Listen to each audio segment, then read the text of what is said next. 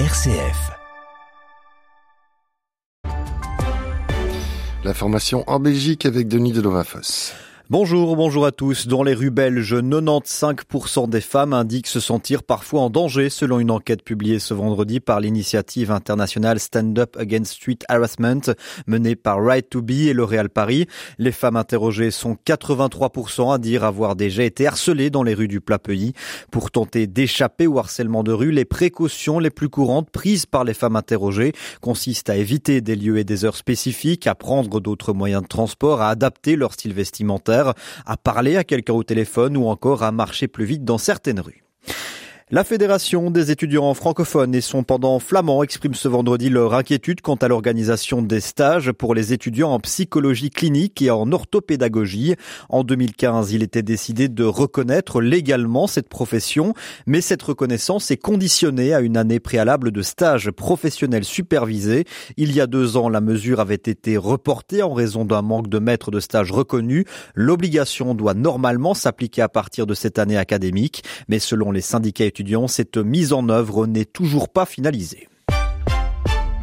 À l'étranger, le vote du Conseil de sécurité de l'ONU sur une résolution destinée à améliorer la situation humanitaire à Gaza a été de nouveau reporté ce vendredi, ont indiqué plusieurs sources diplomatiques. Le texte du compromis a été considérablement modifié, ce qui oblige de nombreux représentants à se coordonner avec leur gouvernement.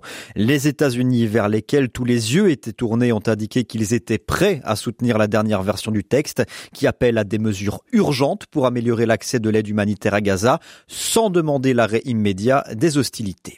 Et puis toujours à l'étranger, en République tchèque, le gouvernement a décrété une journée de deuil national à la suite de la fusillade survenue hier dans la capitale Prague.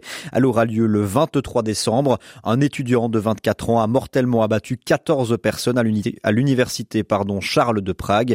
Il y a également eu 25 blessés, dont une douzaine sont dans un état critique. L'auteur de la fusillade est décédé. On ne connaît pas encore ses motivations.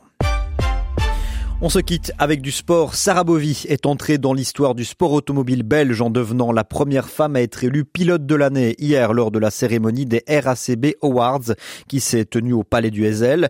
La Liégeoise de 34 ans a été préférée à Thierry Neuville. Elle est vice-championne du monde d'endurance dans la catégorie GTE AM sur la Porsche 911 RSR de l'équipe Iron Dames.